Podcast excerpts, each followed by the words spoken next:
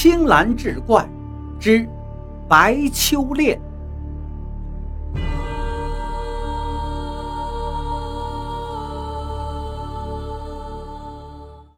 书接上回，秋恋就又引用了王建的那首诗，木生却说道：“这是你的心事，一种药怎能医治两个人的病呢？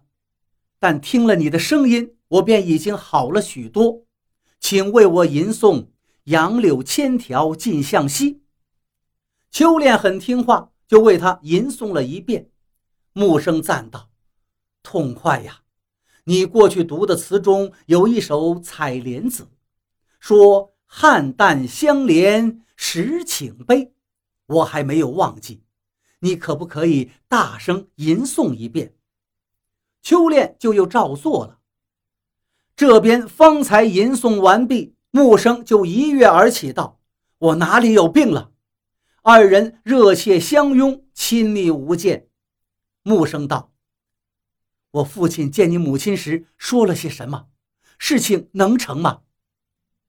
那秋恋似乎已经觉察到木老头的意思，说道：“并不顺利。”过了一会儿，秋恋就离去了。秋恋刚刚离去，木生的父亲就回来了，见到儿子已经起床，非常的高兴。那姑娘好是好，但从小就把舵摇船，虽说不是出身低贱，或许并不贞洁吧。木生听了，低头不语。木老头出去之后，秋恋又来了。木生说了父亲的意思，秋恋说道。我看得明白，天下之事欲速则不达，还是应该让他自己转变，反过来求我。木生忙问该如何。秋恋说道：“凡是生意人，目的只在图利。我有办法预测赔赚。方才看了看你船上的货物，只会赔不会赚的。你代我告诉你父亲，囤积某物。”可获利三倍，某物可获利十倍。你们贩这些货物回家，如果我的话应验了，那么我就是他求之不得的好儿媳了。下次来时，你十八，我十七，好日子还长着呢。你还担忧什么？木生就把秋恋所说的赔赚之事告诉给了父亲。父亲刚开始并不太相信。姑且用一半剩余的钱照他说的去试了，回家之后才发现自己买的货物本钱大亏，幸好听了秋恋的话，赚了一大笔的利钱，这才略相平衡。从此之后，穆老头信服秋恋的神奇，木生更是加大夸张，说秋恋能使自己家富裕起来。穆老头于是增加本钱南下。到达了湖边，却几天不见了白老太太。又过了几日，才看到白老太太把船停到了岸边的柳树下。木生的父亲就要向他下彩礼，那白老太太并不接受，只是选择了吉日将女儿送过了船。木老头就另外租了一条船为儿子完了婚。白秋恋让木老头再往南方去。所应采购囤积的货物，全都写成单子交给了他。那白老太也把女婿邀走，在他船上安家。穆老头三个月之后回来，到达楚地，货价已翻了五倍。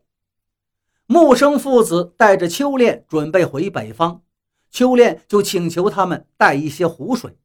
回家之后，他的每一餐饭都要加入少许的湖水。就如同酱醋一般。从此，父子每次南行，一定都为秋恋带几坛湖水回来。三四年后，秋恋生下一个儿子。有一天，秋恋突然哭着要回娘家，穆老头便带着儿子和儿媳都去了楚地。到了湖边，却不知那白老太在哪里。秋恋敲着船舷呼唤母亲，失魂落魄。木生也沿着湖边寻找，恰好有一个钓鱼的人钓到一条白鸡，凑近一看，好大的形体呀，竟跟人一模一样，乳音皆有。木生好生奇怪，回来就告诉了秋练。秋练听了之后，又惊又怕，说自己素来有放生之愿，嘱咐木生一定要将那条白鸡放生。木生就去跟钓鱼人商量，但因对方要价太高而没有买下。秋恋知道后，很是生气。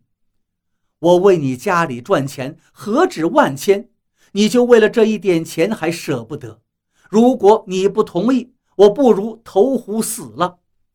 木生害怕，也不敢告诉父亲，就偷偷拿了父亲的钱赎回那条白鸡放生。他回来之后，却不见了秋恋，四下找不到，直到天亮之时，秋恋才回来。木生问他到哪儿去了，秋恋答道：“我刚到母亲那里。”木生又问：“母亲在哪里？”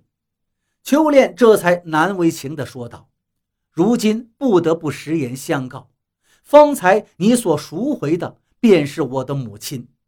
以前在洞庭湖，龙王命他掌管行旅。最近那宫中要选嫔妃，我被多舌之人所称道，龙王便下诏给我母亲，要她交出我。我母亲就将你我之事如实上奏，龙王大怒。”就流放我母亲到南滨，他一路饿得要死，因而才遇上了这次灾难。这灾难虽说是过了，但惩罚还未解除。你如果还爱我，就代我祈祷真君吧，他能够使我母亲免罚。如果你嫌恶我不是人类，我就把儿子交给你，自己离去。龙宫里的供奉自是比你家强上百倍的。木生听罢，大吃一惊，只是担心无法见到真君。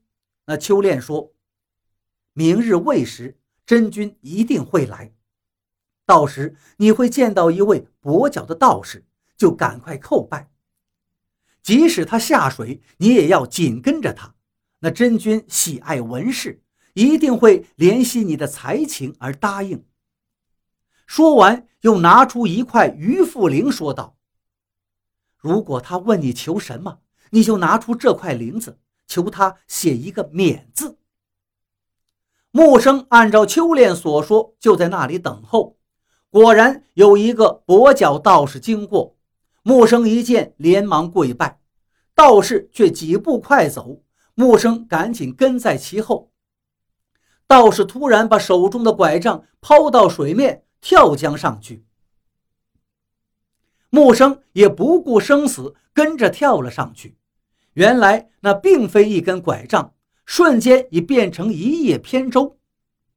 木生再次跪拜，道士道：“你求什么？”木生于是拿出铃子，请他写一个字。道士打开一看，道：“这是白鸡之翅啊！你怎么遇到它了？”木生不敢隐瞒。详述了事情经过，小舟靠岸，道士让木生下去了。只见道士依然是踩在拐杖上飘行，片刻就消失不见了。木生回到船上，秋练很是欢喜，但嘱咐木生不要告诉他的父母。回家后的两三年，木老头到南方做买卖，几个月不回来，家里的湖水眼看用完了。秋练生病了，日夜喘息，危在旦夕。他嘱咐木生道：“如我死去，不可埋葬，须在卯、午、酉三个时辰，各吟一遍杜甫的《梦李白》，我的身体便不会腐坏。等到湖水一来，便赶紧倾注盆中，关上门，脱掉我的衣物，把我抱进盆中浸泡。”很快便能复活。说罢，已是气若游丝，瞑目而亡。半个月后，穆老头带了湖水回来，木生忙照秋练嘱咐的去做。一个时辰之后，秋恋果然渐渐苏醒，但从此朝思暮想回到南方去。后来，穆老头去世之后，穆生便将全家迁到了楚地居住。